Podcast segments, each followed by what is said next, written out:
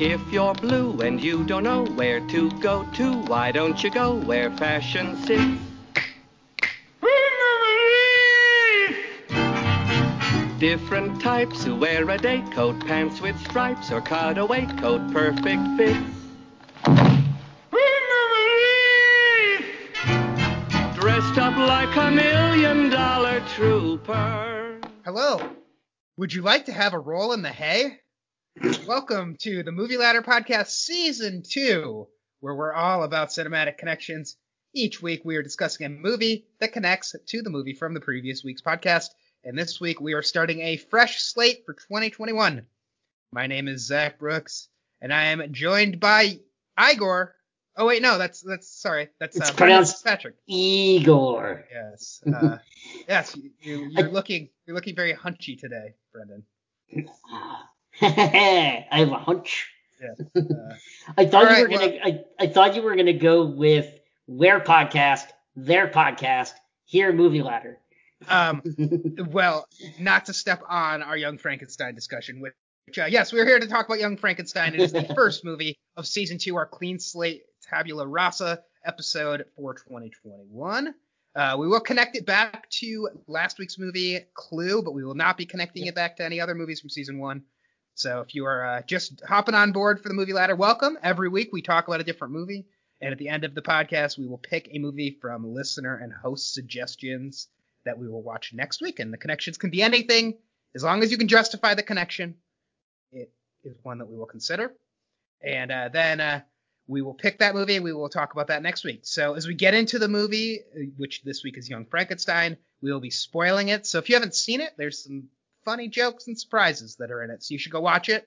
It's streaming on Starz if you have Starz, uh, or you can rent it on your favorite service. And if you do want to just jump ahead and see what we're going to be talking about next week, uh, I'll put a timestamp in the description for this podcast so you can jump forward, hear all the suggestions, and what we end up picking next week. And as always, make sure you're subscribed so every week you know what we're watching and you get our podcast in your feed. And follow us on Twitter at Ladder Movie. Maybe we'll be tweeting more from there. And uh, you also can follow us at Ladder Movie on Letterboxd. I think it's actually the Movie Ladder on Letterboxd. I think I have that wrong. I think I'm the We saying are at uh, the movie ladder on Letterboxd. Yeah. The movie, the movie ladder is the name of the Letterboxd account. Uh, and you can email us, the movie ladder at gmail.com as well. That's the best way to get your feedback, connections, star ratings, all that in to us. As we embark on another ladder, uh, what did we call it last week? We called it the Donkey Kong level. The Donkey Kong level. Yeah, we're we're doing we're building a scaffolding. This is level two of the movie ladder video game. Yes. Uh, did you see uh, Taylor Cotter said she likes the idea of us getting knocked down to the bottom of the ladder and having to start fresh. And uh, she included the gif of Marvin Harry getting knocked off the stairs with paint cans. Brilliant, brilliant. It makes sense to me. So, uh, all right. I let's see. Well, okay, so their uh, their wolf werewolf joke. Uh, probably my favorite joke in Young Frankenstein. So I just couldn't uh, shit on it by using it as my intro. Absolutely, it is honestly everything. Are we just gonna get right into this because? Uh, Um, yeah, yeah, that let's just get into entire the just get into entire opening where you meet Marty Feldman's character, uh, Igor, everything with them driving through the forest when he's there with him at the train station, when they first get to the castle, everything is just brilliant that comes out of his mouth. Like he is the best character in the movie. Uh, Igor Yes. is an iconic, iconic cinematic character, and I love him to death. He's Yeah. one I, of my I loved I loved Igor. Definitely the MVP of this movie for me. If we gave out MVPs. Yeah. Uh, so funny. I was really sad when I looked at Marty Feldman and saw he's passed away. Um, and even even like I, I was like, wow, what kind of makeup did they do on his eyes to make his eyes bulge out like that? And in my research, I learned no, that's actually. Marty Feldman's eyes. Yeah, That's- he is medical a, condition. um, yeah, he's a uh, former vaudeville and TV show. Um, sort of, he did a lot of uh, like those your show of shows type shows, where um, and a lot of comedic performances, different TV variety shows, uh, different TV and uh, theater variety shows. Um, he came up. not very many movies. It didn't. Yeah, not very many movies. He came up in the very early days of the 30s and 40s um, with the Broadway theater scene, which is where he first ran into Mel Brooks. So That's is this the first time they've collaborated him and Mel Brooks? Uh, this is their first movie together. I do believe they worked on shows together before this. Um, that's where he cast a lot of this film from was uh various TV shows that he worked on through the 60s. And I do see Marty Feldman was also in Silent Movie, which uh, I have Yeah. seen Silent Movie. I don't remember it that well. Growing up, we had a Mel Brooks VHS box set that we Okay. bought, um, which did not include Young Frankenstein Mm, uh, or Young Frankenstein. what a rip. Um, it also didn't include Spaceballs as well. Uh, so it had like all of his like second rung. Yeah, so. Spaceballs probably would have been too new at that time, depending on when you bought it. So it probably Uh, had it what? like yeah, so it probably had what? The producers, high, high anxiety. No, I don't even think the producers. I think it was like si- silent movie, high anxiety, twelve chairs. Oh wow. Uh, if I googled it, I could probably find it. It was like the super long VHS box set. It was very cool. Interesting. yeah. That's Uh, cool. But yeah, so I, I obviously am a Mel Brooks fan. I, I, I like a lot of his movies, Mhm. but I never got around to Young Frankenstein until last night. Uh, this was one of my blind spots. It's one that this movie was our most requested in season one. Uh, I don't know if we ever got a count of how many times this came up, but Um, I mean, out of 52 weeks, I think there were probably three weeks where Jeff didn't find a connection to it. So no, I would was more than say because he kind of no. gave up after a while. But I would say probably like 25, 30 of the week. 25, 30 at the least. At the least, yeah. Uh, I'd be curious, and I don't know if you can look this up, what the first week that this was suggested was. Uh, I believe it was week one. Uh, I don't have the document in front of me. I think he actually uh, asked for this in the very first week of the podcast. So oh wow. yeah, So uh, an entire year ago. So, yes. So we are finally getting to the pod and the movie that was promised. Young and I do think Frankenstein is this here. was the this was the perfect one for a lot of reasons, but I think this is the Mhm. perfect one to start off the next year. And we we were trying to figure out last year if we wanted to keep going from the previous year or if we wanted to do, you know, quote unquote a new season, even though we didn't take a week off. We even had a bonus episode last week Mhm. and we just moved right into season two. So there was no off season for us at all. But um, I, I like the idea of doing this as seasons. So you know, Yeah, start I of do 2022, we'll do, we'll start season three. Absolutely. And I think that I think that's the best way to go with this. And then we're not getting bogged down with, well, how does this connect to the one we did two years ago? You know, it's Um, I do think, uh, and because I was thinking about it, you know, normally we do that connection section where we connect back to every movie we've done in the current year, Mhm. um, which obviously got very long by the end of last year. Um, I do have one, uh, one challenge for us, one mini segment I want to add during our connection segment. fantastic. As a love tease, it. I will just mention that. So when we get there, I do have uh, some connection ideas. Good. I'm glad. Um, and and we will connect back to Clue because this movie does connect to Clue. I think in quite a few ways. Um, obviously, the most uh, obvious is Madeline Kahn's role in this movie. Absolutely. Yeah, she's she's fantastic. Um, I had sort of forgotten how much she's in this movie at the end. Um, I haven't watched this movie in a really long time. My biggest thing was um, I remember, to my recollection, the ending ends right after putting on the Ritz, and I had forgotten about the whole coda at the end when um Charlotte comes back. Right. And then they have the whole Bride of Frankenstein thing. I had completely forgotten about all of that. So I was like rolling on my couch laughing for that entire final 20 minutes. so Okay. is that final 20 minutes basically a riff off of Bride and Frankenstein? Because It I, is, it I've is. seen Bride of Frankenstein, but not in a very, not probably not since high school. Um, Yeah. And okay, so so this is kind. This movie is kind of like a riff on both the first Frankenstein Correct. Um, arguably it's- King Kong, I would say as well in the middle, and then Bride of Frankenstein at the end. yeah, it's mostly, it mostly patterns itself after the original Boris Karloff, uh, 1930s Frankenstein. And then it gets into the direct sequel, Bride of Frankenstein, with the last three quarters or so parodying that. Um, but the, the homages are many and very obvious, but also very, very funny. Um, the, Was one of the, the it was the last scene when um when Frankenstein is lying in bed and has the glasses on. Is that supposed to be like a Bob Newhart show? yeah, Uh, that's because he even looks like Bob Newhart. that's Yeah, what I a- thought. Yeah. I, I wondered if that was intentional. Yeah, it's definitely it's definitely intentional and a parody of um the you know sitcoms of the seventies, the Bob Newharts and the Mary Tyler Moores and such. yeah, I Um, was wondering if it was going to end and it was all a dream. Um, was that the end of the Bob Newhart show? Spoiler alert. Uh, I think that was the end of his second show. Mm-hmm. Um, what was the? I don't remember what the other one was. It was the one where he was running the hotel.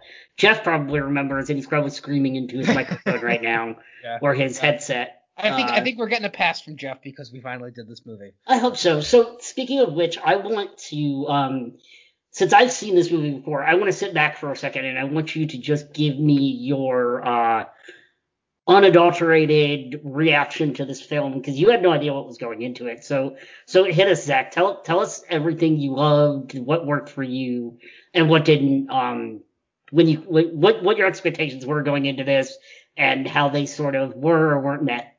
So, um, first I will say I am surprised at what an interesting story this was, in addition to just being a comedy. So I was expecting it would be just kind of your typical spoof. Um, you know, Mel. I've seen a lot of Mel Brooks spoofs. I, I think like the closest connection I can think of of movies I've seen of Mel Brooks's would be uh, Spaceballs to this. Um, although this was, I feel like this stuck a little bit more to uh, the source material that it spoofed, whereas Spaceballs seemed like it was a little bit more all over the place, spoofing lots of different things. Um, and I thought it was funny, and there were some really funny parts. I, I the werewolf, werewolf literally made me laugh out loud. And I, when I'm watching a movie by myself, it's rare that I will actually laugh out loud by myself watching a movie. Um, but that just was so perfect. And I do think that there were some other really funny parts. I thought the whole scene with uh, the hand was really good, um, and the sedative was really good. Mhm. Um, but I also felt that there were some lulls in this movie, more than I was expecting from the humor. Um, Yeah. and and there were parts where you know I, I was engaged. I thought, and I think the movie looks great. I think the black and white is way more effective than I was expecting. Um, but I was surprised that there were, mo- you know, there were like solid 10, 15 minutes sometimes where there wasn't anything that was like particularly that funny. Um, and for a movie that gets as much love and acclaim as it does, I was surprised uh, each time that happened. Yeah, I, I would agree with that. There was a, there were a few moments where I was like, oh, this is like now I remember why I sort of only remember bits and pieces of this movie is because it does sort of take you on a roller coaster of here's all this crazy stuff happening, here are all these jokes one on top of each other, and then it gives you like a five minute breathing scene like the uh like the scene where he escapes and is um with the girl picking flowers. And then all of a sudden it ends on a great joke with him sitting on the seesaw and vaulting her back into bed, which is a great sort of um, riff and also correction of all the backlash the original Frankenstein got on film from basically I, I don't know how familiar you are with the Boris Karloff version, but I've seen. I mean, I'm, The- I, I I haven't. I can't tell you anything about it. I couldn't answer any trivia about it, but I've seen Yeah. it. I'm familiar with like. I think I read the book Frankenstein. I've seen Yeah. Bride of Frankenstein. yeah, Um, so the way variations of it. the way that scene goes in the 1930s version is they're sitting there, they're picking flowers, they're throwing flower petals into a pond, and then all the petals are gone. So he picks up the girl and throws her into the pond, which kills her. Mhm. And that's why the townspeople come after him with pitchforks. right. And so that's sort of that subversion of what you're expecting because you're even though so far this has been a really great comedy, you instinctively get kind of nervous if you're familiar with the previous Frankenstein film when you see that start, film starting to happen. And then when it ends with him just pull vault, vaulting her via seesaw back into bed is just hilarious. Like, yeah. it's a perfect it's a perfect payoff and sort of overcorrection of that like tragic moment in the original Frankenstein, and I, I really love that. Yeah, and I do think, you know, as the movie ladder podcast and we do all these connections, this movie might have played a little bit better had we watched the movies that it's parodying first. And For sure, uh, for sure.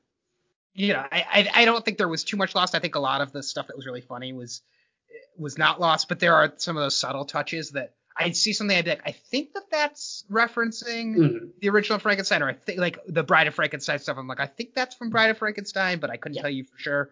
Um, is the whole putting on the Ritz scene?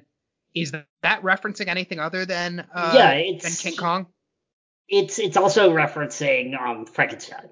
It is referencing Frankenstein. So in but it's also a Frankenstein, he does Kong like a big presentation with him. Yeah, exactly. To, Okay. to to see to show people how civilized the monster is, and then he breaks free of his chains and starts a rampage. basically. So was King Kong uh, referencing Frankenstein, or did just both have that? They both of. had that, um, but obviously, um, Frankenstein is based on the novel, which had that. Um, So King Kong sort of takes from that for its own movie. And Oh. uh, I am I do keep talking about King Kong. I think I've only seen the Jack Black King Kong, so Yeah. I, I guess maybe I don't know if that happens in the 30s version of King Kong. it does, it does, yeah, and it's uh, it's much scarier um, in Um, that one, but it's also much more obvious of a guy in an ape suit. Um, so I did just pull up as we were talking last year's ladder because I, I wanted the stat correct uh, when Jeff first suggested this movie, and he was the first listener to suggest this. Uh, Mhm. he requested it after Hot Fuzz Yeah. as a parody homage movie. Uh, he suggested Young Frankenstein, Austin Powers, and Galaxy Quest, and I do want to put a pin in the Austin Powers connection as well because Absolutely. um, Yeah. I think that's interesting. And then we let a couple weeks go by. He uh, also asked for it after Set It Off for a Yep. different kind of robbery. Yep. Then after Collateral for quote unquote a bumpy ride. Yep. Then after My Cousin Vinny because Yep. of Fred Gwynne, Herman Munster, Frankenstein. And then that both one Jeff. was a that one was a really loose connection, but Yes. Uh, this is when he was trying to do it every week. Then uh, Yeah. I think Olin caught on to the joke, and him and Olin both asked for it after Dirty Rotten Scoundrels Mm, with the connection of putting on the Ritz. yep. Um, then from Brothers Bloom, he said train scene, which is uh, we had a train scene in lots of movies. Oh yeah. Uh, after Shutter Island for Abnormal or Abby Normal Brain, Yep. and uh, after Memento for mental illness. After Insomnia for Fog, and then had for looks like had a lull for a little while. Uh, at least through we only have listener connections on the spreadsheet through Newsies, which we're gonna we're gonna keep this up a little bit better this year. But Yeah, we Um, are, and it'll be great. Um, but So- yeah, so, so- glad Jeff finally got his connection. Uh, it is ironic because Jeff did not uh, ask for this one yesterday or last week. I think after, After two Chloe. weeks ago with Yeah. uh, with Mixed Nuts when he asked for Young Frankenstein and we said no. He said he's never requesting this movie again. and so then of course we had to pick it.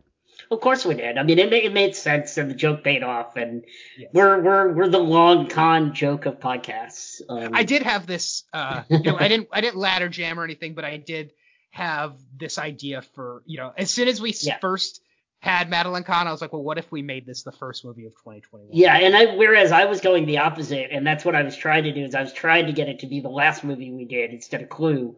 And you didn't let me know what you were trying to do, so I was like, all right, well, Jeff's going home disappointed. And then I get I get Yeah. coy sometimes with these things. you do, you do. Um, All right, so let's Why see. don't- So the uh, who did who did suggest this? It looks like it was just you last. It was me right? because it was my you. poll from previous ladder suggestions, and then there was also a half point for this given to um. Who did I give a half point to for this? I gave a half point to the listeners as well because this came from Jeff. So I let him take half credit for Ah, okay. for, for week one. So myself and him got half a point for getting this one on the board. Um. So what? Speaking of which, we haven't talked about the titular young Frankenstein at all yet. Um, what did you think of this Gene Wilder performance? Um, how did it work for you? Oh, I, I thought he was great. Um, I think he, you know, he he's pulling from a similar uh, acting, uh, I don't know, acting place, uh, acting inspiration. I feel like as he did in Willy Wonka and the Chocolate Factory, which is the Yeah. other movie where I've you know I've seen other movies with with Gene Wilder, but those are the two that I'm the most familiar with.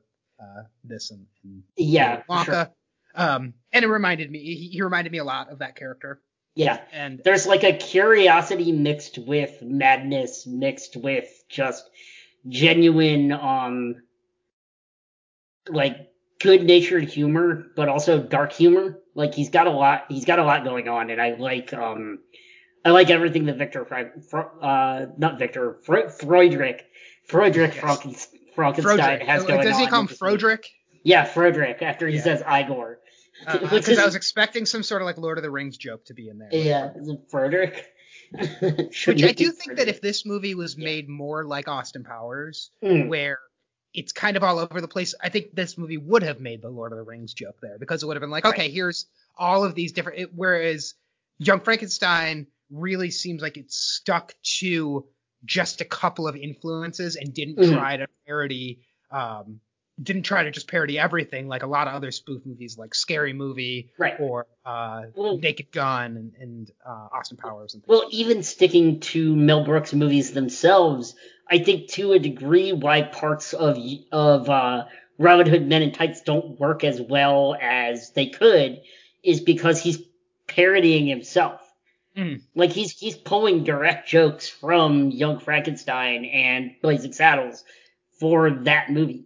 I mean, um, there are bits that happen in this that are just straight up repeated and feel kind of lazy in Interesting. in uh in Tights, like the mole on uh, Richard Lewis's face instead of the hump on Igor, and everything with um Maid Marian's uh, counterpart, um, Lady in Waiting, and the horse. That is a direct like homage to Frau Blucher and the horse noise in Young Frankenstein, which is really really funny. What I year don't know- was uh what year was Robin Hood Men in Tights? 94. So Okay. maybe it was So it was sort much of a, I mean it was almost 20 years later. yeah, so maybe it was an intentional homage, but he he reuses a lot of the same jokes um from both this and Blazing Saddles in Yeah, it's interesting that Mel Brooks, how spaced out his movies are. Yeah, and, for sure. You know, uh, spaced out. Well, Spaceballs is 13 years Mhm. after after Young Frankenstein. Yep. Uh, Blazing Saddles was oh, Blazing Saddles was the same year as Young Frankenstein. Um, the producers was 67, so it was before this. Yep. Uh, you know, seven years before this, and uh, Robin Hood Men in Tights is 93. Um, and History of the World is 81, so that's another seven years. Then, mhm. Um, yeah, I think he sort of focuses a lot more on writing and producing than he does directing, and I think because I think that's really where he um shines, and I know that's what he you know through various interviews has always said his true love is is in the writing of the jokes, not necessarily the directing. So.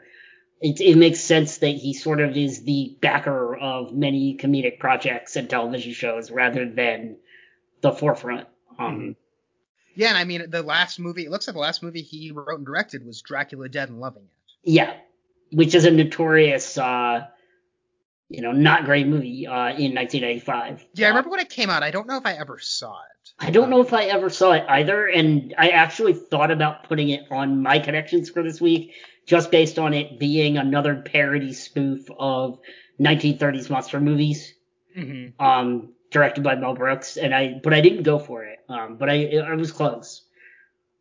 I just didn't know yeah, if that was a a, a uh, path we wanted to go down for that one. Yeah. Um, and then Mel Brooks' son Max Brooks. Yep. Now I know he wrote um World War Z, but I don't know. Does he produced or directed or written any movies as well? He has, and I'm trying to remember what they were. Um, Yeah, we're both frantically googling. yeah, I know, right? quick. Well, we- Uh, I did read World War Z. I did one, read yes. World War Z. I do not think the movie was very great. Um, oh yeah, it looks like uh, so he's acted in some movies. Right. Yeah, he's he's more known as a um actor at this point. He has written three films: The Great Wall, uh, Devolution, and World War Z. Uh, Devolution has not come out yet. It doesn't look like. So Devolution looks like it's a book from 2020. So they're making a movie. Uh, okay. Yeah, it looks like maybe it's being developed because it's on Letterboxd, so Um, it must be in development.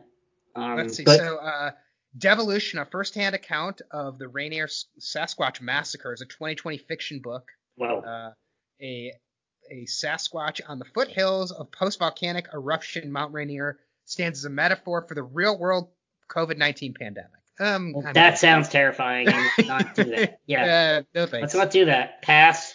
Um, pass.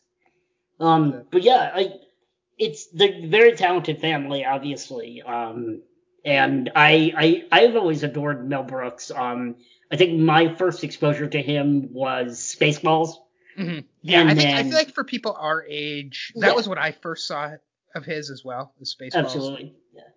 And then, you know, like I, I think I said this uh, a couple weeks ago, my first um, memories of watching Young Frankenstein. So I have a very specific sense of memory tied to this movie, which is this movie used to be on TMC or AMC all the time growing up on the uh, classic movie channels. Um, and I would be what it would always end up being on when I would be home sick from school, like laying on my couch flipping Mhm. channels on my mom's couch. Um, and I would always watch bits and pieces of it. But so every time I see it, I get like this sort of queasy feeling in my stomach that's just like a nervous stomach sense sense memory of like watching this movie when I was sick as a child.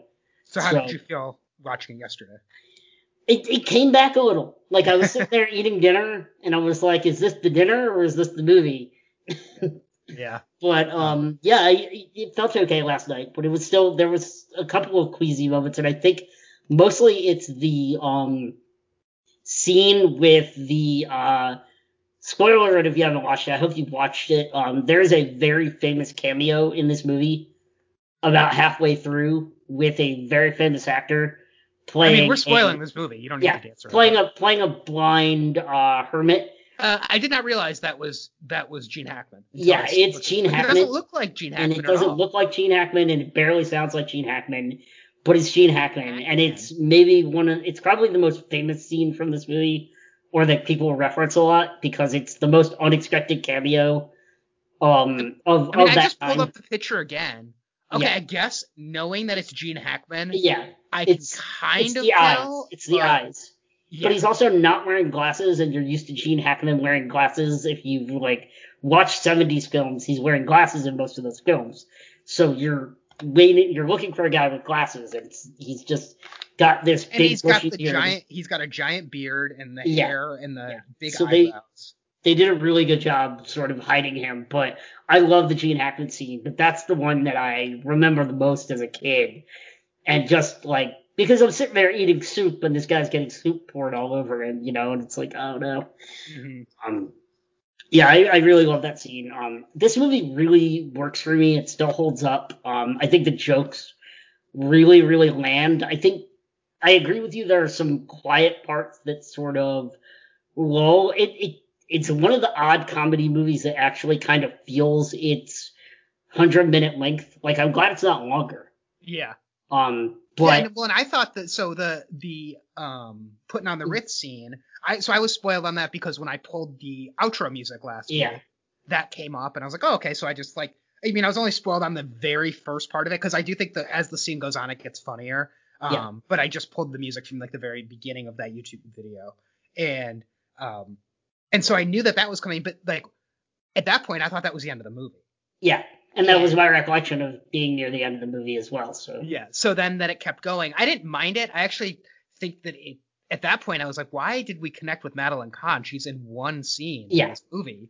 yeah, Um, exactly. I was thinking that too. And, then And so she- I yeah, I was not expecting that she was going to show back up. Mhm. I mean, the only reason why I was was because we used Madeline Kahn, but I was like, well, I guess we just used, you know, there's an actor who's in this movie. right. Um, Well, I mean, it's also a big creepy mansion on top of a hill, you know, Yeah. Um, with lots so of when, secret when passages. she yeah when she shows back up after that it, it did um i didn't i didn't mind it i thought that it was i, I liked learning the um about the relationship between uh frankenstein and his monster yeah, um sure. just the way that they they start connecting when they when they have that moment of connection where they're where he tells them that he wants them to love him and that you know they're stuck in the jail cell together i thought that was really that was all really good stuff and um yeah I, I do think that you know i was going into this just expecting it to be a comedy but i think it it actually has a good story it's um it was Yeah, it- interesting to me the progression and i also think it, this movie looks awesome yeah i Mhm. watched it with the lights off it was late at night i had um Like, the I- fog and everything works Yeah, so and the well. sha- the I mean, shadows yeah. so we didn't talk about what we watched last week, and maybe we'll get into that at the end of Mhm. the at the end of the podcast. But last week I watched uh, The Third Man Mhm. uh, on part of my my monthly movie challenge from last year, Mhm. and that movie, the the black and white and shadows that I watched it because it won best cinematography, and Yeah. the black and white and shadows in that movie are just striking. They there's really good contrast. There's you know characters walking in and huge shadows behind them, and you got a lot of that in Young Frankenstein, which is not you wouldn't Yeah. expect that from a comedy spoof movie to get that kind of cinematography. Um, but I appreciated this how good it looked. Yeah, it does a great job of not just giving homage to the 1930s monster movies, but also the classic look and feel of a 1930s 40s romance movie. Mhm. like a, like your Casablancas or your uh, Affair to Remembers, where people are standing on a pla- train platform or Oh, runway yeah. in trench coats and fedoras, saying goodbye to each other and having that big sweeping romantic moment as the train pulls away. and then they elbow bump. yeah, exactly. So, Uh, and then the elbow, that was like the most relatable moment of the movie. Yeah, it was Like like, the oh elbow yeah, goodbye. Right, yeah. Uh, um, I, that part, the next scene after that was kind of weird for me because it was, Mm. they're like, next stop New York City, and I was like, okay, that I guess he's, and then it's like next stop Transylvania, and I guess like Yeah. that's the joke, but it was like it was just kind of a weird joke to me. yeah. Yeah, it's really funny. And then, And then when he meets Igor, I feel like that that everything from when he meets Igor, yeah. then, then the movie really picks up. Um, I I, I love the uh, walk walk this way, and then Oh yeah, that is uh yeah, that was really good. that is actually a direct um so Aerosmith's song Walk This Way was taken from that moment in this film. Oh really? The, the, yeah, the, they named they titled the song after and came up with the song after getting stoned and watching Young Frankenstein. that's that's So, a great connection. yeah. Uh, That's yeah. I wish there was an Aerosmith movie we could we could connect to. uh, well, there there is one. Um, Oh, good there's point. one that comes to mind. I just don't know if there's a really a connection besides Yeah, that. yeah, I'm yeah. gonna now I'm gonna um look that up as you're as you talk about something else. But yeah, um, so the other thing that I wanted to make sure I hit on that's sort of a connection is, um, so I don't know that you know that this was developed into a Broadway musical in 2007. Uh, I think I did hear that. Yeah. Uh, So- I, I think I, I was thinking about that as I watched this movie, trying to figure out how that would actually work.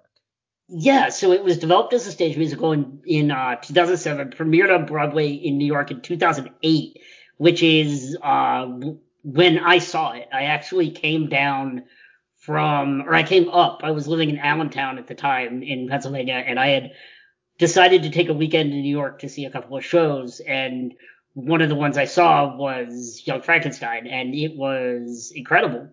Um, the the lights and the machinery and the sound and the music. The Rollin' the Hay is a whole song, Mm. like called Rollin' the Hay, where they're Mhm. just on a stage platform that's raked, which means it's leaning, and it's filled with like hay, and there's a fake horse trotting, and they're just singing roll, roll, roll in the hay, and there's all this choreography as they're like sort of bouncing around the hay, and that's that's the main song that I remember from it. That Um, joke, the roll in the hay, is such a is such a Mel Brooks joke. Like, Yeah. I feel like people don't say roll in the hay anymore. But No, it's something no. like Mel Brooks is like, oh, that's a phrase. I'm going to turn that into like, you know, it, it's it's like subverting your expectations, right? right. um, everything that they say, you're like, oh, you know, werewolf. Well, you know, in your head, you're like, yeah, they're talking about a werewolf, but then they use it as like W H E R, you know, like it's, Right. that kind of thing. So, um, and that's you know that's to to I, I don't want to step on our uh, connections to last week too much, but that's one of the things I really appreciate about Clue as well is sort of the yes, play on words and the Mhm. punniness and the jokes on top of jokes.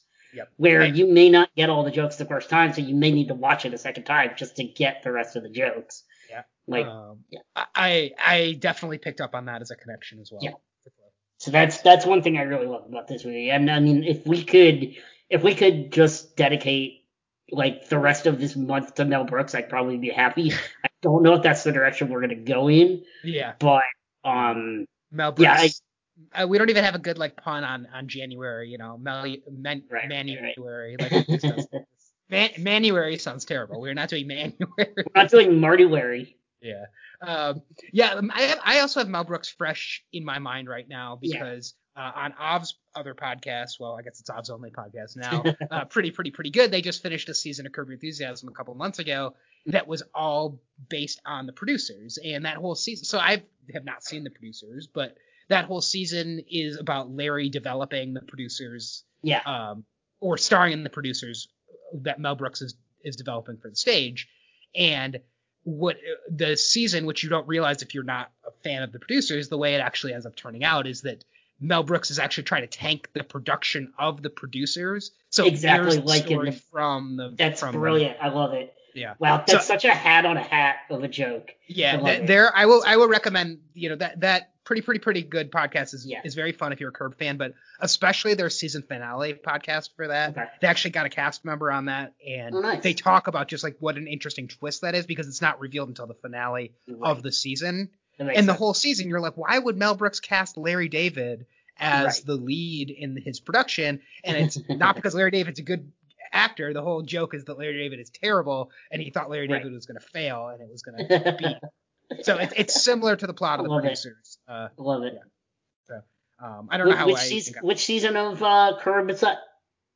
season four, I believe. Okay. Um, So yeah, definitely check that out. And I mean, I, I like the few episodes of Pretty Good Pod I have uh, listened to. They do a really good job on that on that show. So yeah. Uh, I'm I'm bummed that I failed at my uh, pre-summer mission of actually catching up on Curb and catching up on their podcast, but I sort of fell off that one throughout the summer. Um, yeah, there's a lot of content out there. there's a lot of content out there. Yeah. What can you do? Um, so can we talk a little bit before we? Uh, there's two other things I want to touch on. Uh, one is Yeah. the sedative scene because I saw that joke coming from around the corner when he does the scat. Uh, what is it called? Uh, charades to try to get you know when when the monsters Right. attacking Frankenstein right, right. and um, he's trying to ask for the sedative. Uh, even though I saw that joke coming a mile away, I still laughed at said said a said a dirty word. And I just like, like, I mean, it's it's like you guys are idiots. Obviously, it's not what he's saying. He's asking for the Right. but it, it does work as a, funny joke. Well, it's also it's also like very Mel Brooks because he's very notorious for well having dirty humor in his movies, he doesn't really use dirty words. Yeah, because he'd rather like I think tell- of Mel Brooks as having dirty humor. Yeah, he'd rather have the joke speak for itself than having it be emphasized by a dirty word. right. It's You like the what I Jerry. Se- It's like the Jerry Seinfeld Yeah. uh, form of humor. Yeah, so it's really like it's a, it's really good writing, and he doesn't lean on the the obvious pun that could that a dirty comic would use. He Mhm. tries to you know be more clever than that, and I I really appreciate that about his humor for sure. Um, all right. So the other thing that I just did not get in this movie. Mhm. um, is the and I talked about the hand scene, which I really liked. I like when they steal the body and then the the cop comes up and Frankenstein has to use the hand. Um, it reminds me of like the joke from when you were at camp when one person will be the body and one person will be the hand. Right, right, right, right. Um, but I do not understand the cop in this movie at all.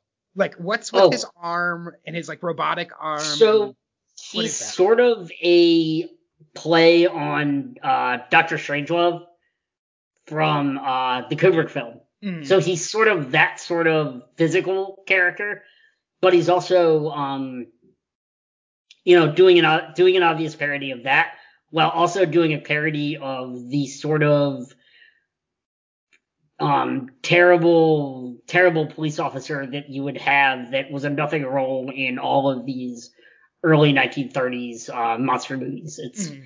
he's he's most uh mostly trying to parody uh Doctor Strangelove. Okay.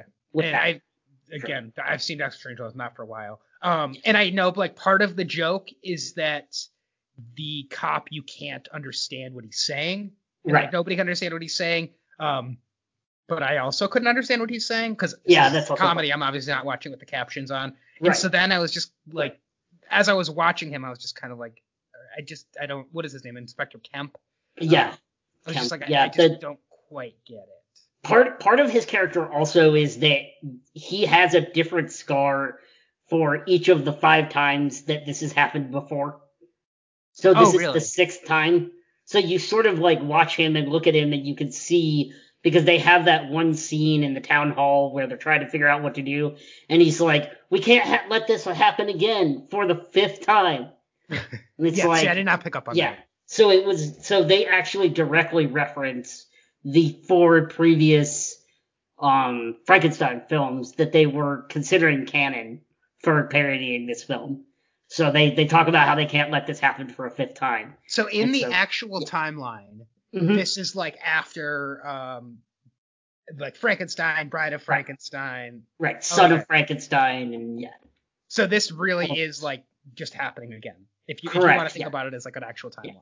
Yeah, it's it is happening again. It's what it's like it's like Halloween ha- with and having Michael Myers have a grandson. Yeah. Okay. So Yeah, it's like basically exactly. what they do. I mean, I, Yeah. I actually think that's pretty clever, even Mhm. if it's a little bit ahead of its time, because I don't know how many, you know, of these like million horror sequels there were, but you really could look at this as like a parody of like uh, Halloween H2O or a Freddy vs. Jason. Like Correct. Like well before like- any of that. Yeah. it's like way, yeah, exactly. It's a lot before that, but it's a it's an interesting way to be ahead of its time um, by that.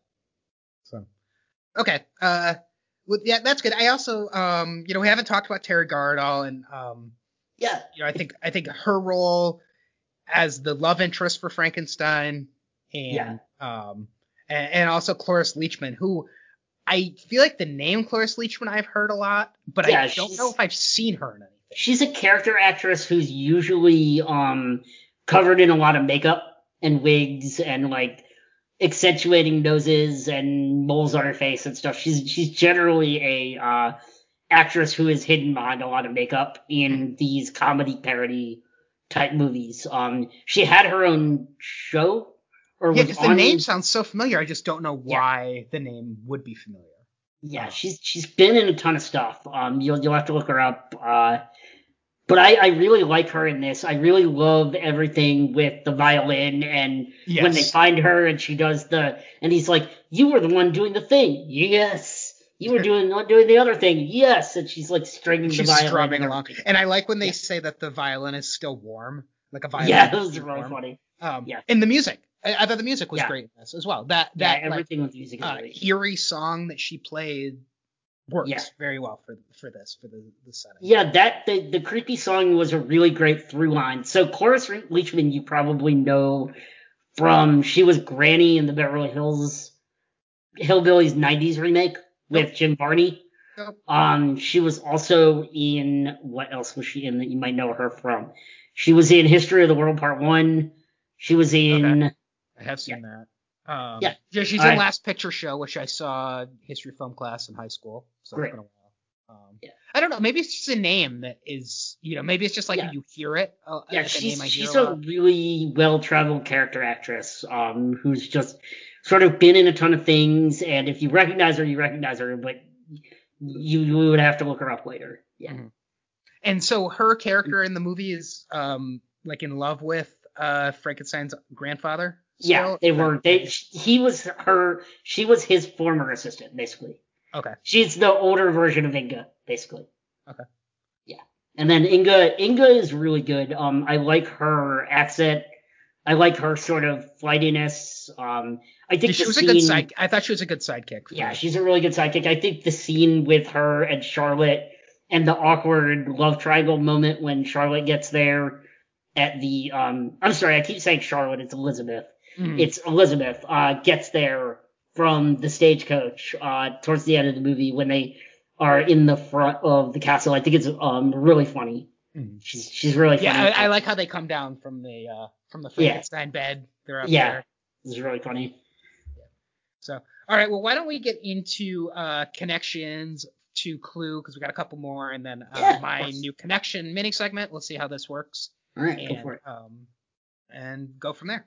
Yeah. So do you want to ping pong back and forth on these? Yeah, I mean, you know, we talked about Madeline Kahn, uh, Yep. dead body. Uh, Yep. The other one that I will add is, in addition to it being in a mansion, it's a stormy night in a mansion. So Good we point. have stormy yeah, night. lots of lots of fog, lots of storminess, lots of rain.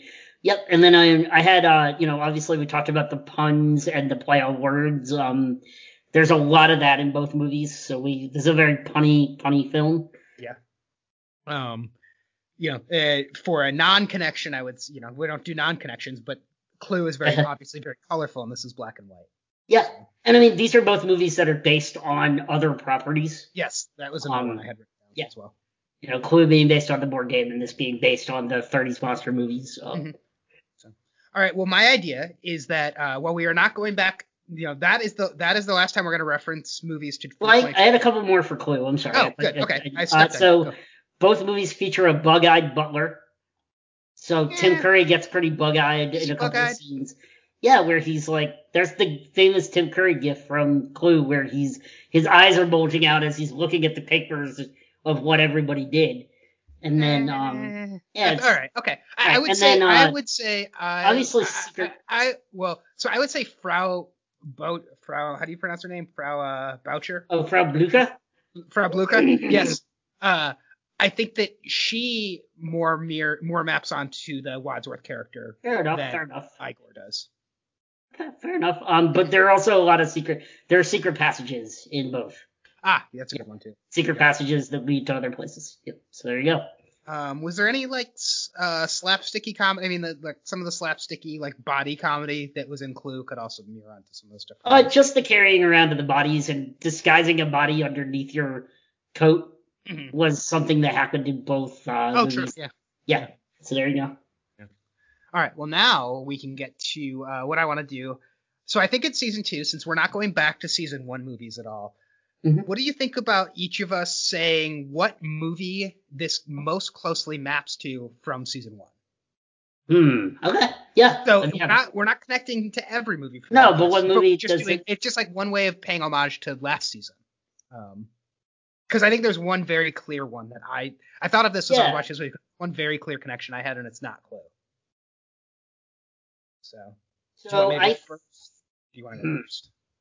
I will go first. So if I had to think about it, I think that this actually maps pretty well to parts of um uh Waiting for Guffman in that it's a direct parody of uh the type of movies that came before it that are more serious, being that it's theater, being that it's absurdist, being that it's puns and absurd characters getting themselves into ridiculous situations, lots of uh, lots of body comedy as well. Um, and then it's also a stage musical in that movie, and then this movie got turned into a stage musical. Oh, that's So, interesting. Waiting for Guffman would be Cool. my. Uh, You did not take mine because I think that this. I'm glad I didn't. I'm glad I No, didn't. this movie I think most closely maps to uh, what we do in the shadows. I think that's very fair, and I I, I thought that might be the one you picked, so I did not. Yeah. Um, and what really gave it away was like the very first scene. They start talking about vermicelli. Uh, Yeah. And it, like, my favorite part of what we do in the shadows is the biscotti scene. And it's not biscotti, it's worms. And Right, they right, like right. compare the vermicelli to worms. And I was like, right. I don't know if what we do in the shadows was referencing that with that joke, but um, it was spot on.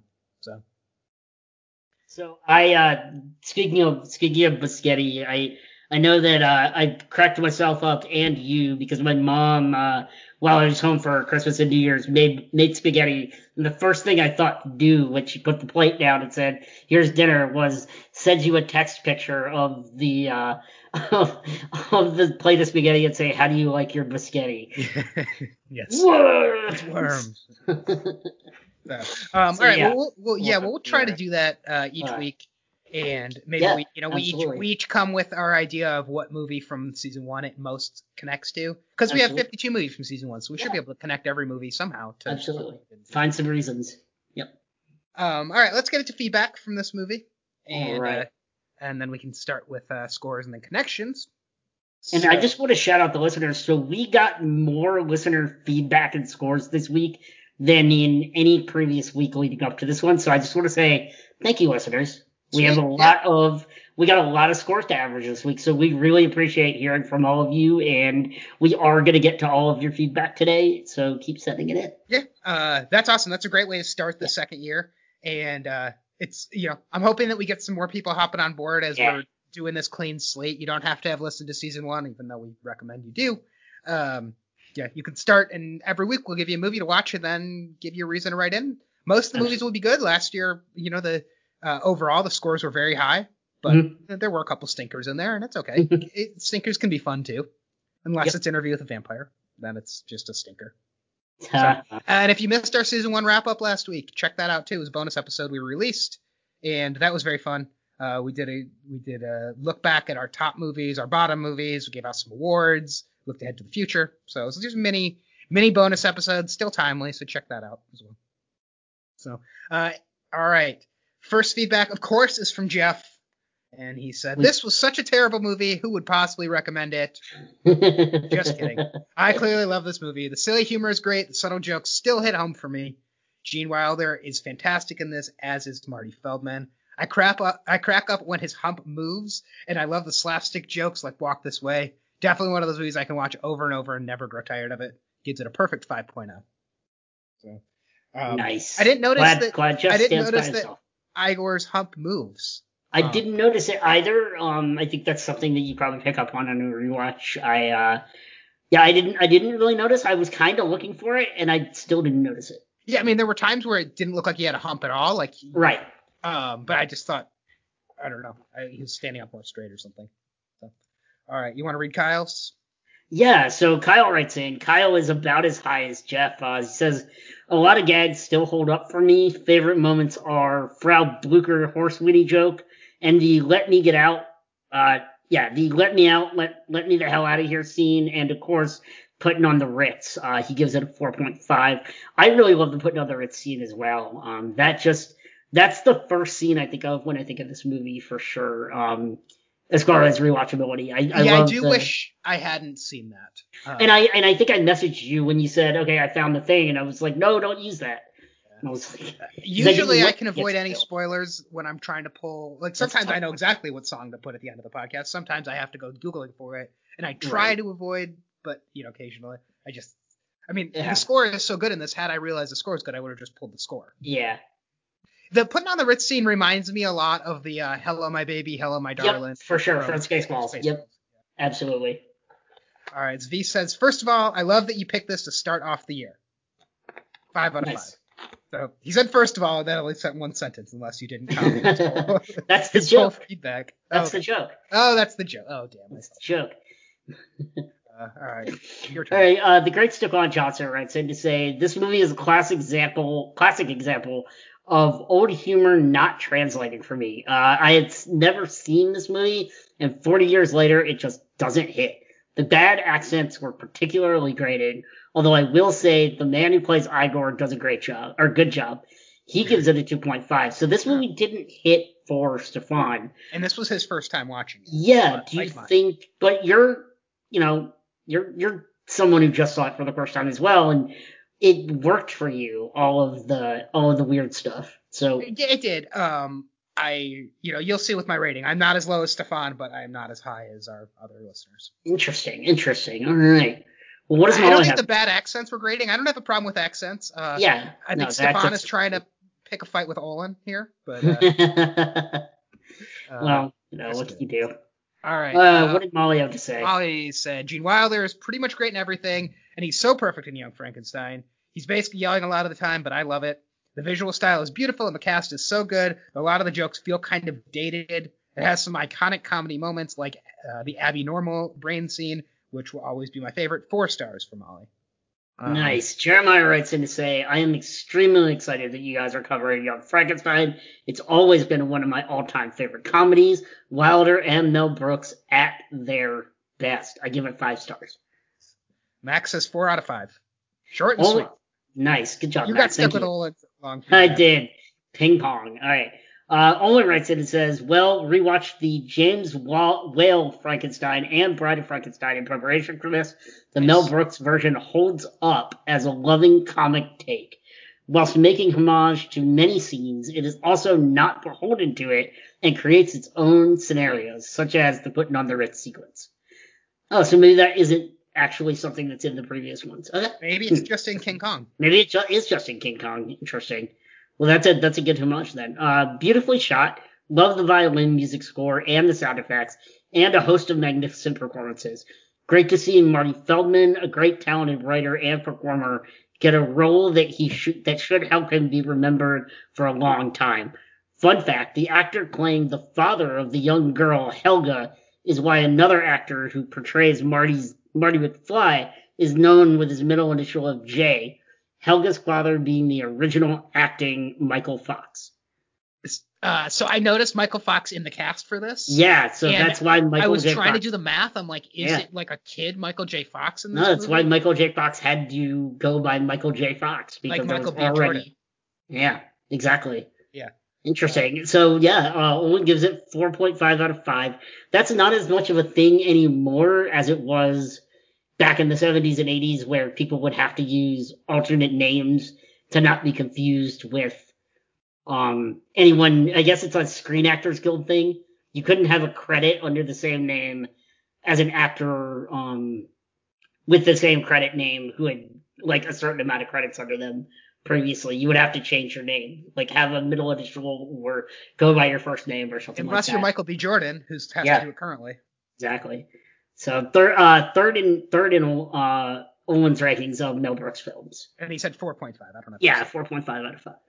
Um, yeah, third, and I'd, I'd have to think where this would fall in my Mel Brooks rankings. Um, Yeah, and I think for me, it's probably second. I still have to put Spaceballs above it. Um, I haven't rewatched History of the World Part One in a really long time. I, I'd be curious if that holds up. I haven't watched Blazing Saddles in a really long time. I'd be curious if that holds up. Um, there is one part of History of the World that is so funny. Yeah. Um, the the Last Supper scene. yeah, is it's so gla- funny in oh, that. the last that I think that elevates it above Young Frankenstein for me, and I think Spaceballs is still uh, classic. I haven't Yeah, seen. Blazing Saddles in a while, um, and talk about dated jokes. I would imagine very dated jokes in that. Um, so hard for me to say. So probably third in my list as well. Um, Yeah, what Alright, did uh, what did, young, then, uh, what did young Jim Cromwell say? yeah, uh, um, Young Crumley said, uh, Young Frankenstein's a classic, though it probably doesn't hit as well as it did when the monster movie craze was still fresh. I give it 4.5. Incidentally, Fargo, F-A-R-G-O, is hidden in Young Frankenstein if you rearrange the letters. Is that Yeah. going to be a requirement for next year's first ladder movie as well? Oh, interesting. That's a great question, and I didn't pick up on that, and that is an incredible catch. Yeah. Uh, If we remember that in a year, maybe we'll Yeah. try to that in. We'll have to we'll have to remember that in a year, but that's great. But that is uh gonna average us out to a 4.33 from the listeners. Nice. Very high. Yeah, Um, very high score. Cool. All right. Um, well, why don't you go first and I'll close us out? All right, so I'll go first. Uh, so this, you know, I've said a lot about this movie. I grew up with this movie. I watched it a million times, bits and parts of it. Uh, a lot of it still really holds up. I think the Marty Feldman performance is just absolutely iconic and can't be beat as far as comedic sidekicks go. Um, I, you know, oh, I think all of the jokes still work, and that's a credit to Mel Brooks's writing style in not relying on cheap humor and dirty humor and swear words to get his point across or physical abuse of characters to get his point across. Um, he is just a really, really clever writer. Um, I think this is a 4.5 for me too. I don't think it's a perfect movie. I think it has a couple of lulls. I think that drag it down a little, but it is a, uh, I'm very happy to give this movie a 4.5 and stand by that and the listeners. Nice. All right. Um, so you gave a 4.5. Yep. Listeners gave 4.3. Um, I do agree that I think most of the humor holds up. I know Molly said that there's some dated jokes. I think other than the knockers joke, which I kind of saw coming around the corner, I don't know if there's anything else that's too dated. I mean, um, I think if you watch Austin Powers, there's gonna be a lot more dated jokes Yeah. in that. I would imagine. Um, but nothing else. I mean, you know, some of the like the stuff with Igor, but I don't know. I, I think overall, I thought the humor holds up pretty well. Um, and I and I think there were some really funny scenes. I think there's some scenes I will definitely remember.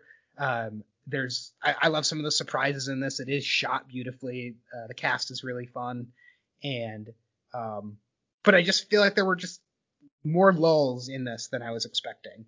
And uh, it took a little bit to get going. I think it wasn't until Igor came on that I really was into this movie, and then um, you know, Mhm. sort of lulls here and there. So, uh, I can get why if you grew up with this or if you've seen it a bunch of times, it would be a 4.5. But for me, it's a 3.5.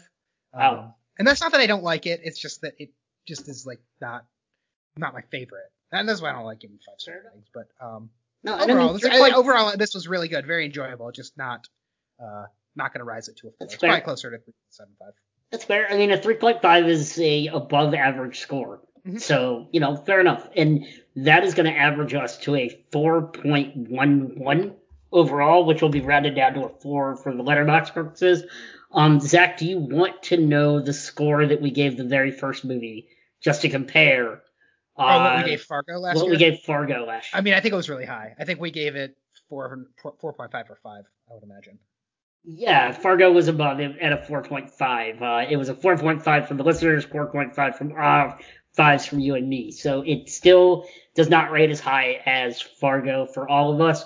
I, I would have been curious if Oz had written in and given us his score for this to see if it, it bumped it up or down. Uh, I think it would bump it down. If I You think he's down on this? it's on his watch list, so maybe he can watch it and let us know. But um, Maybe can. I uh, I would guess, especially Olin rated was pretty high, right? Um, Right, right. Yeah. Av, is probably closer to me, if I had to guess. Fair enough. Fair enough. Well, why don't we start getting into some listener connections? Yes. So we're gonna do our ladder now. Uh, if this is your first time listening, this is the segment of the podcast when we pick next week's movie. We use connections from the listeners. We use host connections, and we develop a uh, usually either final three or final four of movies, and then pick one from there. So Brendan and I will each nominate for the finals. Um, once we do pick next week's movie, of course, make sure you send in your feedback at Ladder Movie on Twitter, the movie ladder at gmail.com. Send in your score for the movie, send in your questions, comments, and observations. And then, of course, uh, you know, a couple, two, maybe three connections of movies that you'd like to suggest. Um, the only caveat is they cannot be a movie we already covered in season one. That is the only caveat, and they need to be somehow connected. It can be any kind of connection you want. It can be cast, crew, theme, year, uh, whatever. You know, you'll you'll see if you're listening. And a- anything that you can justify as a connection, we will use as a connection. So, um, we will add in here. Let's see. So we're gonna start with Jeff leading us off. First one is Silver Streak. Pick that this one for the Gene Wilder connection, and looks like we haven't seen it. Oh, that's the other thing. On the wrap up podcast last week, we said we were gonna try to see more stuff that was not rewatches. I think we don't have to be beholden to that. And uh, Brendan, I'd be curious what you think. I think it's just like you know I we can try to do like more than half being a new movie for at least one of us. I think. Yeah, that's more what I meant. I mean, as long as one of us hasn't seen it, I feel I feel pretty good about it. But I think if half of our movies are rewatches, or you know, Yeah, thirty, like a third of our movies are movies that we've both seen, I don't think there's anything wrong with that because yeah, then we're there's definitely okay. something to be gained from revisiting movies as well as for sure, for sure. Um, yeah. All right. The next is uh, Blazing Saddles, Mel Brooks, Gene Wilder, Madeline Kahn. Uh, I'm sure most have seen this, but it's another classic, and there are a lot of links just with the actors alone. And the third, he's using Gene Hackman, so he says the French Connection.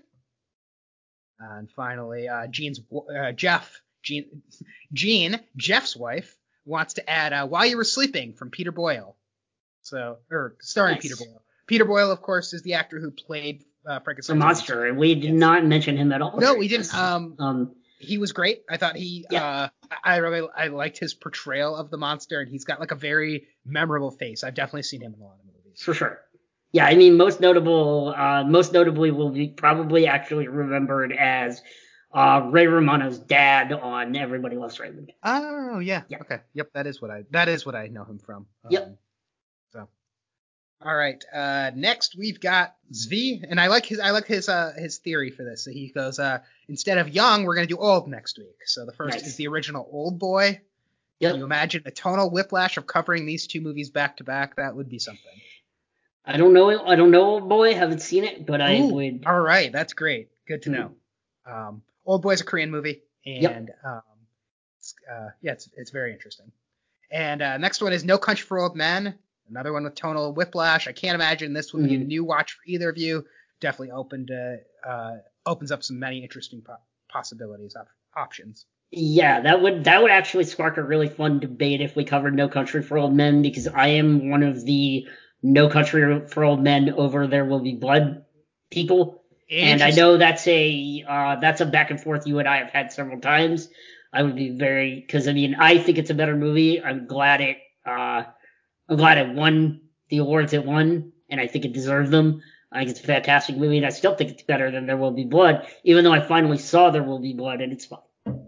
Um, I am the complete opposite. I actually did Yep. not really like No Country for Old Men the first time I saw it. Um, I just it I was really bored during it. It didn't work for me at all. And it's one that I've wanted to rewatch for like over five years. Like I saw I saw this back when it first came out. I haven't seen it since, and I've been meaning to rewatch it. So I think it would be a pretty interesting podcast to do No Country for Old Men because For sure, for sure. I, I'm imagining I would like it more this time. Um, I hope so. But I just I think it's it's one of those movies that I just do not get what people love about it. Yeah, I think as you've seen more Coen Brothers, you might appreciate it now too. I think so.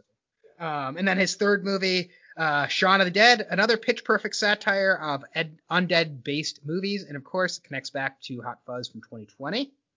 Um, yes.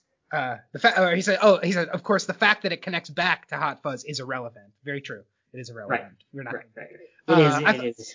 I thought of Shaun of the Dead as well. Um, yeah, that, that was on his list. All right. Kyle suggested the producers. Dopey, stupid, be a smarty. Come on, watch the producers. Perhaps my favorite Brooks Wilder film. So funny that Curb Enthusiasm incorporated it into one of their seasons. Uh, would love to hear someone more Jewish than me discuss it, and it's currently on HBO Max. Oh, I appreciate uh, Kyle putting in wherever things are streaming. Um, yes, uh, producers definitely a great connection. The next is The Exorcist. Young Frankenstein won the Golden Scroll Saturn Award for Best Horror. Uh, mm-hmm. That seems wrong to me. The Exorcist won the award the year before, which seems right. One of my top five horror movie films. So that is a Golden Scroll Saturn Award winning uh, connection. It's also an Interesting. Uh, I've never seen The Exorcist. You've so. never seen The Exorcist? Wow. Another one that's on my list to watch. Um, and I've heard it's great. I've just never seen it. So. And, and uh, finally, the last one is The Friends of Eddie, Cro- Eddie Coyle a Peter Boyle crime procedural from the year before Young Frankenstein about an aging mm. criminal trying to keep from going back to prison. I'd not heard of this one and uh, had seen glowing reviews on my Letterboxd followers or people he's following rank this five stars. So now I really want to check it out, and that's on Kanopy. Interesting. Yeah, I have not heard of Friends of Eddie Coyle. I'd be curious about it. Yeah. Yeah.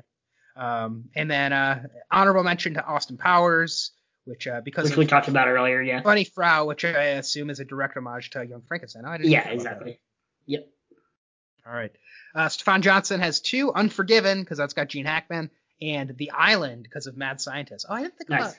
I was trying to find find some Mad Scientist movies. Yeah, I didn't find one that I really liked that much, but I uh, yeah, or that I hadn't seen. I was trying to bring some that I hadn't seen mm-hmm. for our next thing. So all right. Uh, Molly sent in The Bride from 1985, an original take on the Frankenstein story starring Sting as Baron Ooh. Frankenstein and Jennifer Beals as the bride.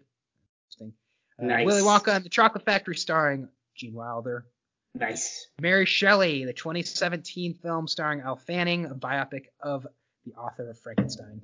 That's interesting. I never saw that. I don't know if it's any good, but I'd be curious to check it out. Yeah. That's an interesting connection. Uh, Olin says the producers from 1967 link original comedy between Mel Brooks and Gene Wilder. Uh, less than half the amount of links as Blazing Saddles, but that has been viewed by both of you.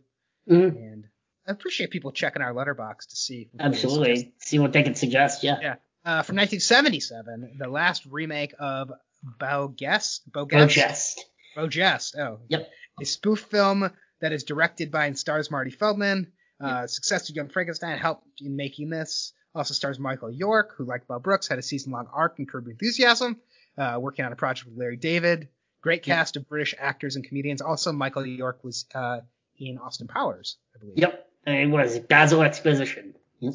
And then finally, uh, Frankenstein from 1931, the James yeah. Whale opening inspiration for Young Frankenstein. Oh, yeah, James Whale original inspiration for Young Frankenstein. Yeah, this would be the this would be the go-to classic. It would open up a lot to go back to uh, the original Frankenstein. You have to go back. So. We do have to go back. All right. Uh, Jeremiah adds in Silver Streak, so it's doubling for Silver Streak. Doubling for Silver Streak. It's... And Spaceballs, uh, yep. which I don't know if anybody else has suggested Spaceballs yet. No, no, they haven't. But um, I, I mean, obviously, I love Spaceballs. Um, it's a, it's a classic. Uh, you know, it's gets us into the Star Wars parody, which everybody, you know, most people love. Um, I love. As a huge Star Wars fan, it really works for me. May the Schwartz be with you. Indeed. All right. Uh, Jim Crumley, my connection is another movie about reanimation gone wrong, The Crow. Oh, that movie was so scary when I was a kid. The Crow and Young Frankenstein also share two crew members, Robert W. King, special effects assistant, and Dan Wallin for score mixing. Uh, I did not think about the Crow as a connection. I mean, if you're uh, if you're the titular Crow character, the reincarnation went right. Because um, you get yeah. to take vengeance on everybody. So yeah, spoiler, I don't know if he was spoilers for the Crow. Uh, lots. Also, I would say the Crow is most connected with black and white too. Yeah, also true. it's not. Yeah. It's basically a black and white movie, even though it's. He's black and white. Yeah.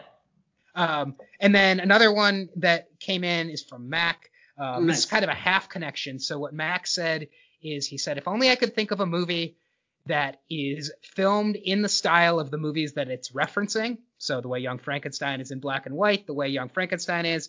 Um, and I don't, he never completed that thought because I responded and said Young Mankenstein. So I don't know if he was suggesting Mank or not, but I think Mank works because Mank was filmed basically the same way. Yeah, as, I think he was definitely implying Mank. Um, well, he never confirmed it back to me. So. I think he, I, I, would take it as a given. Uh, I was too busy laughing at my young Mankenstein joke. I thought it was just way too funny. Ma- Feldman. Yes, exactly. All right. All So now we've got our connections. Uh, I'm gonna go first. You do that. Um, all right. So I had the producers on my list, taking that one off because that's already been suggested. Um, so a comedy starring Teri Garr, and this is known as one of the best comedies of all time. I haven't seen it in a long time. Uh, that is Tootsie, starring Teri Garr. So I don't know if any. Just pipe in and let me know if any of these are movies you haven't seen. Uh, although the next one I know you haven't seen. I, ha- I have seen Tootsie. Um, I saw it a couple years ago. Dustin Hoffman. Um, it's got some problems, but it's it still holds up uh, pretty well as a comedy. But it's got some sort of uh, cross-dressing jokes that don't hold up so well. Oh, be like mixed nuts. Yeah. Um, all right, my next one. So as I was researching this movie, I saw that uh, they refer to Frankenstein as the modern Prometheus. Um, and I know this is a movie you've never seen, which I'm surprised because as David Damon Lindelof was involved in the creation of this, and that is Prometheus. So that's the uh, I I love that idea. I love taking Prometheus to postmodern Prometheus to Prometheus. So Yes. Uh, so that's a uh, Prometheus is the Alien prequel. Although you don't need to be that familiar with spoiler alert. Well, I mean, Yeah. I think everybody knows that. It's, Yeah, I already know that. I mean, I saw Alien Covenant, so I kind of got the gist of oh yeah, Alien Covenant is is like a sequel to Prometheus. Yeah, it is. Oh yeah, it's a, it's definitely a sequel. Um. Yeah. All right, and then my third, I was trying to think of fun movies that involve that uh you know the that Transylvanian um Mhm. Transylvanian monsters and um. I really only suggest this because I thought the trailer for the third one looked pretty funny, and I, I actually thought about seeing it. So I'm going to suggest Hotel Transylvania. Nice. Um, and I did notice that Mel Brooks actually has voice roles in Hotel Transylvania two and three, but not. yeah, and I believe he was also a line, a uh, executive producer on them, maybe. Okay. Um, So, yeah. yeah.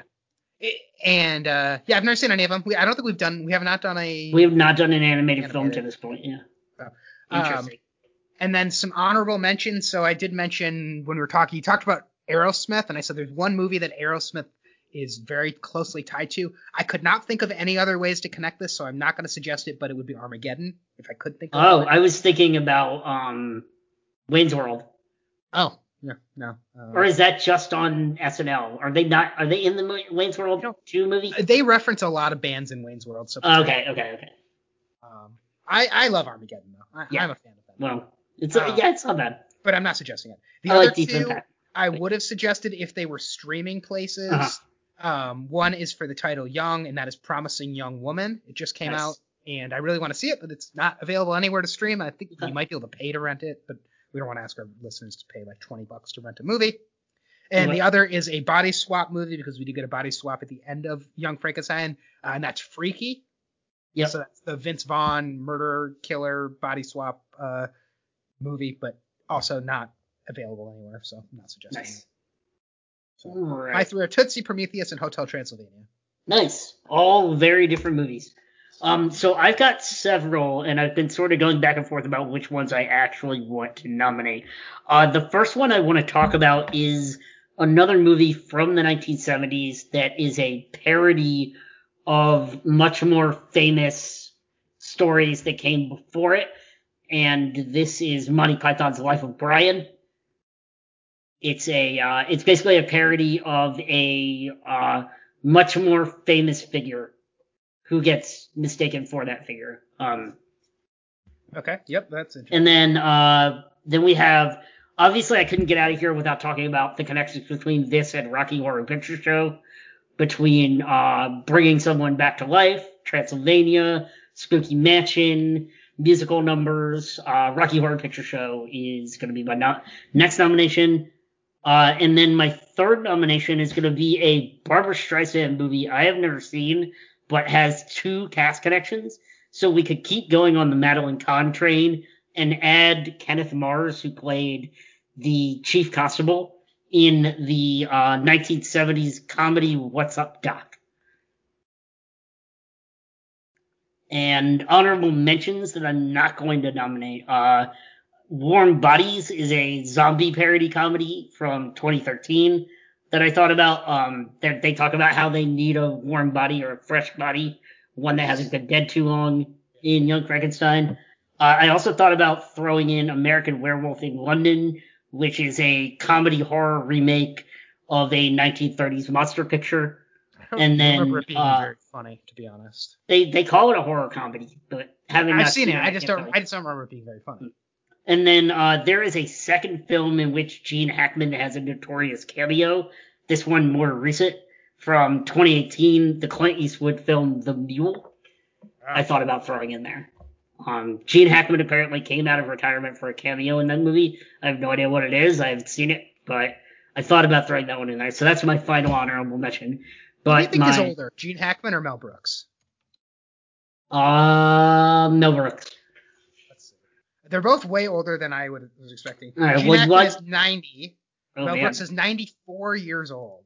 Yeah, yeah, and his is- best friend, yeah, I I knew he was pre- getting up there in age. His best friend, uh, Carl Reiner, just passed away. Um, they used to like go to each other's houses every day and have dinner.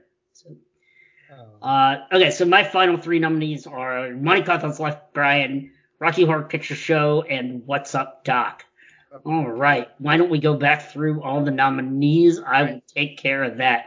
So we have Silver Streak, Blazing Saddles, The French Connection, While You Were Sleeping, Old Boy, No Country for Old Men, Shaun of the Dead, The Producers Again, The Exorcist, The Friends of Eddie Coyle, Unforgiven, The Island, The Bride, Willy Wonka and the Chocolate Factory, Mary Shelley, The Producers, the last, the latest remake of Beau Geste, and Frankenstein 1931, Silver Streak, Spaceballs, The Crow, Mank, Monty Python's Life of Brian, Rocky Horror Picture Show, What's Up Doc, Tootsie, Prometheus, and The Hotel Transylvania.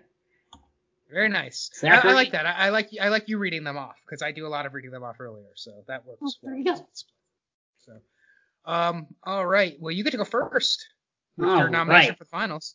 So I am going to pick a listener suggestion for my first. I really want to pick Unforgiven, but I feel like there's not enough Gene Hackman in this movie to Yeah, really I- justify it. Um, because I haven't seen Unforgiven. But the one that I really think I want to do that I think would be really fun, um, well, may, or maybe not even fun. I don't know too much about it. Um, I think we should go with the Peter Boyle movie, The Friends of Eddie Coyle. Oh, It's something I've never heard of. I think it could be really cool. It seems like our kind of movie. yeah. That uh that would be interesting because it's one that um yeah I would guess most of our listeners have not seen. So that's going to be my listener pick. Um, going from something widely known in Young Frankenstein to something a little more obscure. Yeah. So there we Uh, go. I'm just trying to find it right now to see if anybody has seen it. Um, uh, no, none. Uh, none of our none of our friends have seen it. None of our listeners have seen it that I follow on Letterboxd. Uh, Nice. that's not where I thought you were gonna go. So I was hoping you were gonna take the one I wanted you to pick. Um, Yeah. I can tame multitudes, Zachary. yeah, I, I mean, I really like the idea of doing the producers, um, especially because I just watched that season of Curb. Mm.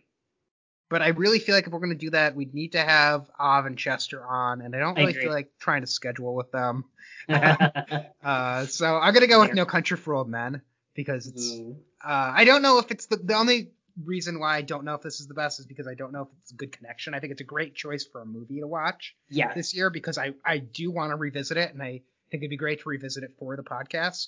Yeah. Uh, You could you could call um you could call the uh the main villain a Frankenstein like character. that's true. He is kind of a Okay. Frankenstein. Is okay. kind of yeah, that makes yeah. He is kind of like a Frankenstein monster.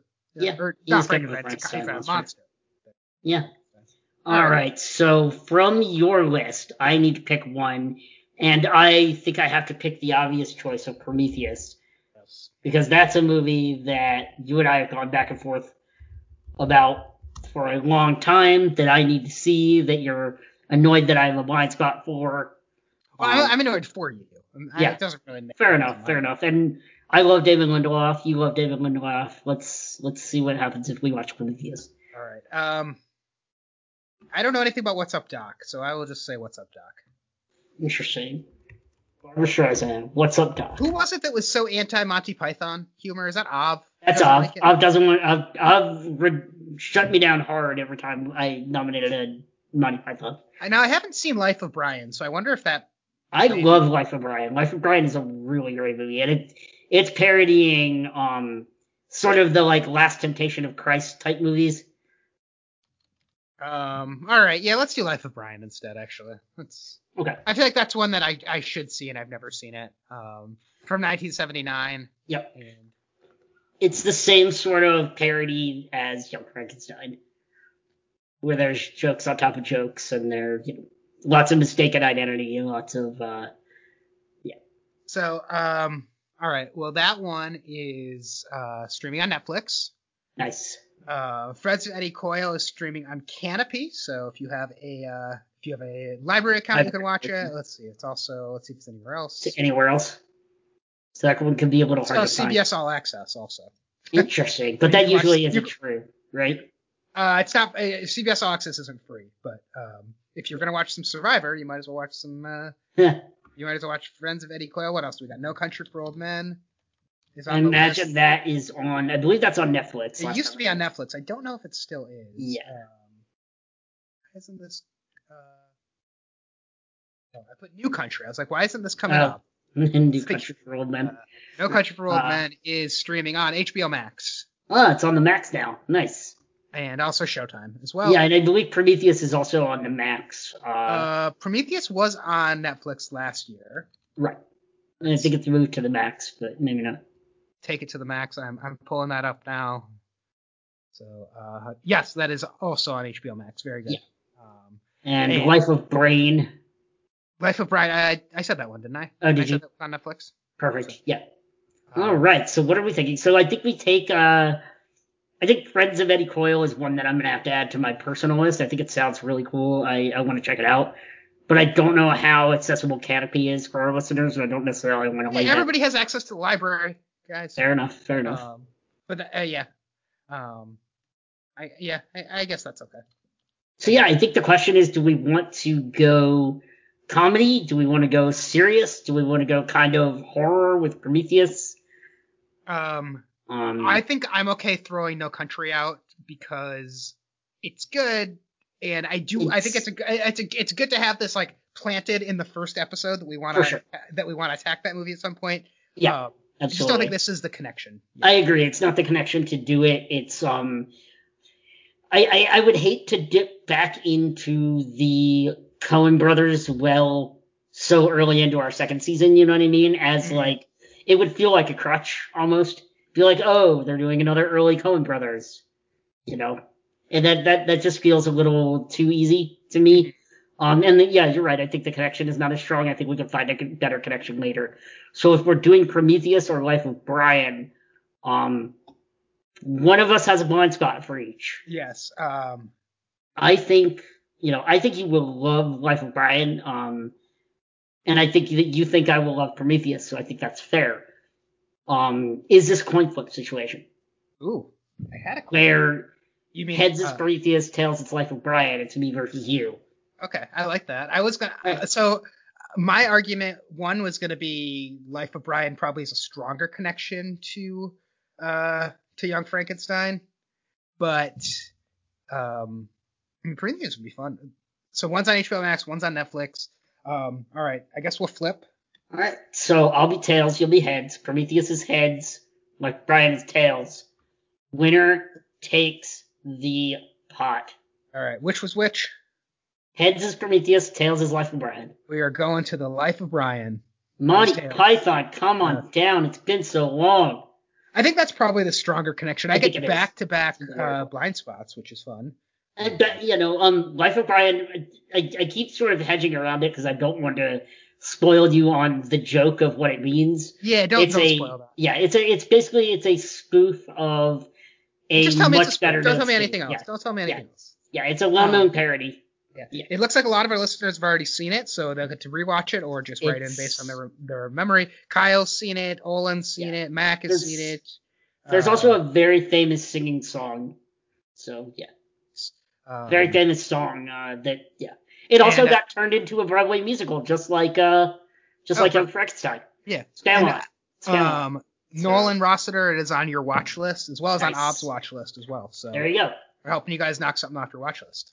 So, all right, next week, Life of Brian. That is a spoof turned into a Broadway musical. That's gonna be our connection next week. Yep. So, um, all right. Well, before we get out of here, um, let's just talk about. We didn't talk about what we've been watching, what we watched Yeah. this week. Um, but why don't you? Do you want to just do a quick like what you watched? I mean, I Yeah, we'll do we'll we're do a little of bit of long, both. so Um, should uh.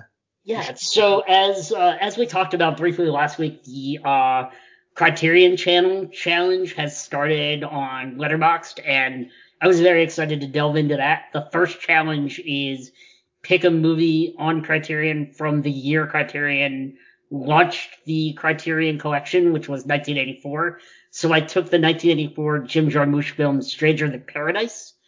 Uh, I really, really liked this movie. It's really oddly made. It's about a little under 90 minutes. Um, it's got a lot of really quick cuts, really tiny scenes, but I really like the performances of the three lead characters.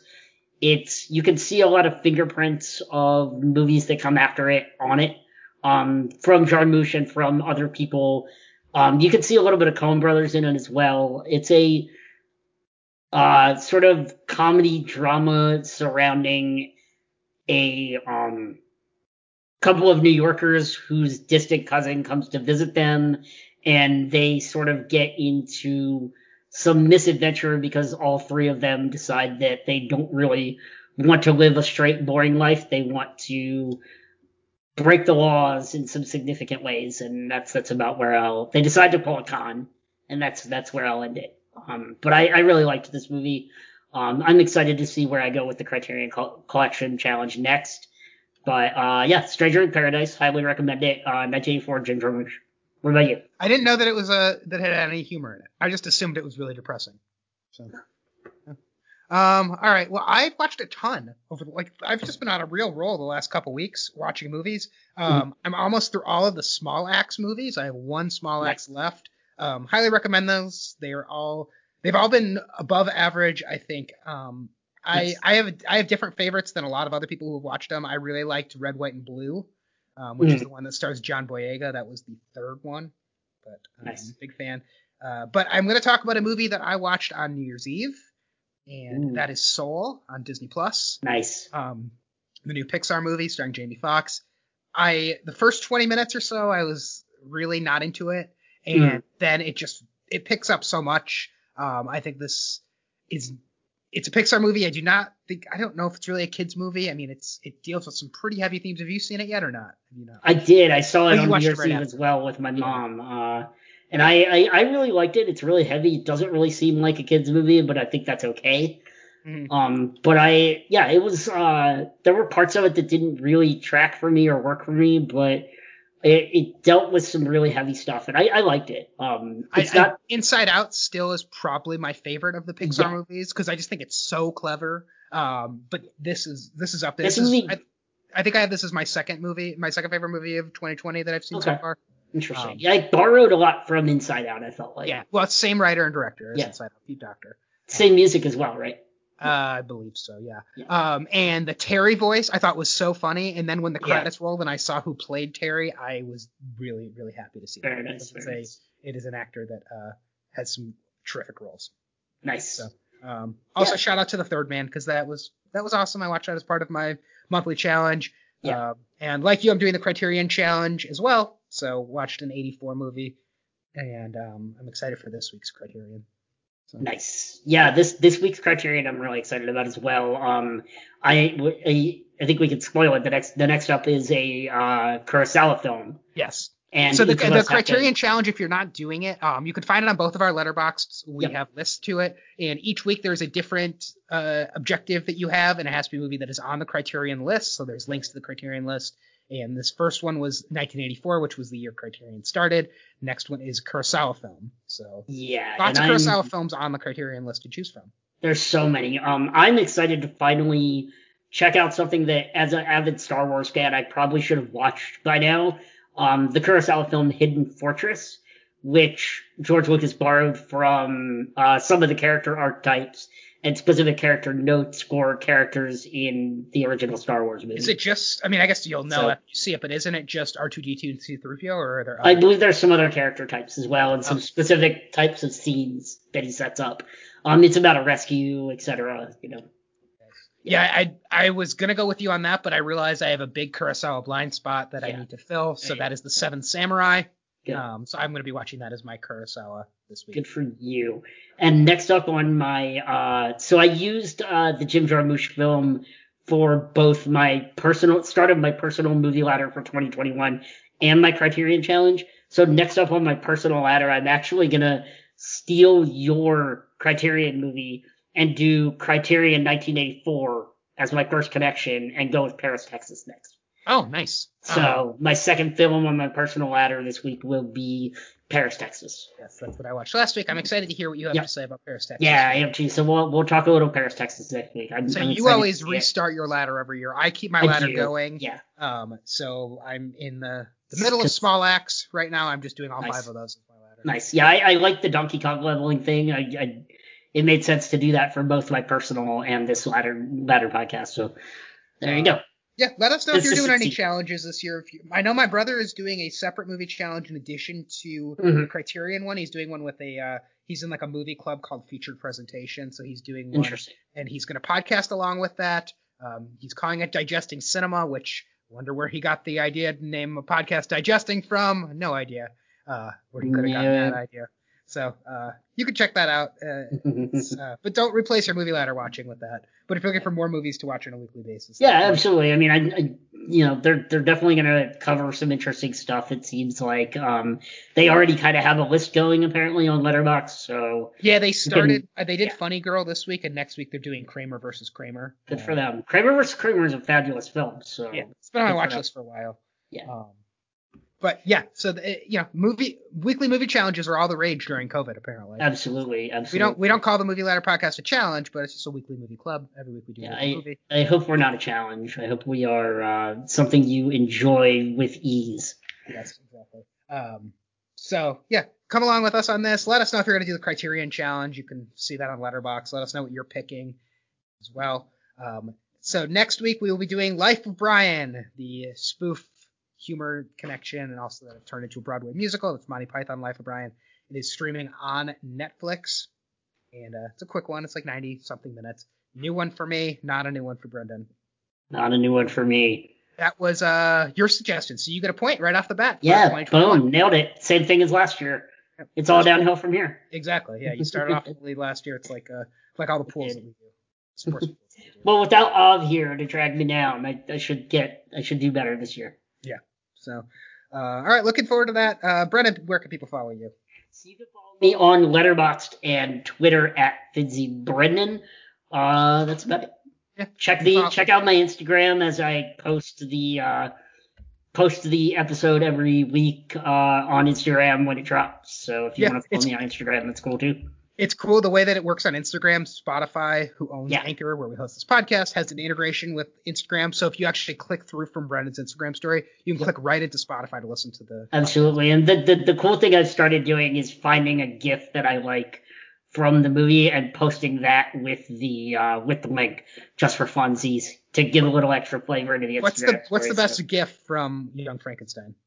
Hmm. It's probably putting on the Ritz. It's Yeah, probably just them right. tap dancing, but it's probably also the look on Gene Wilder's face when the It's Alive. Yeah, that's the one I've seen. That one's really good. Yeah. I feel like there could be some good Igor gifs as well. There's there's ones where he's like rolling his eyes and stuff that are really good. Yeah.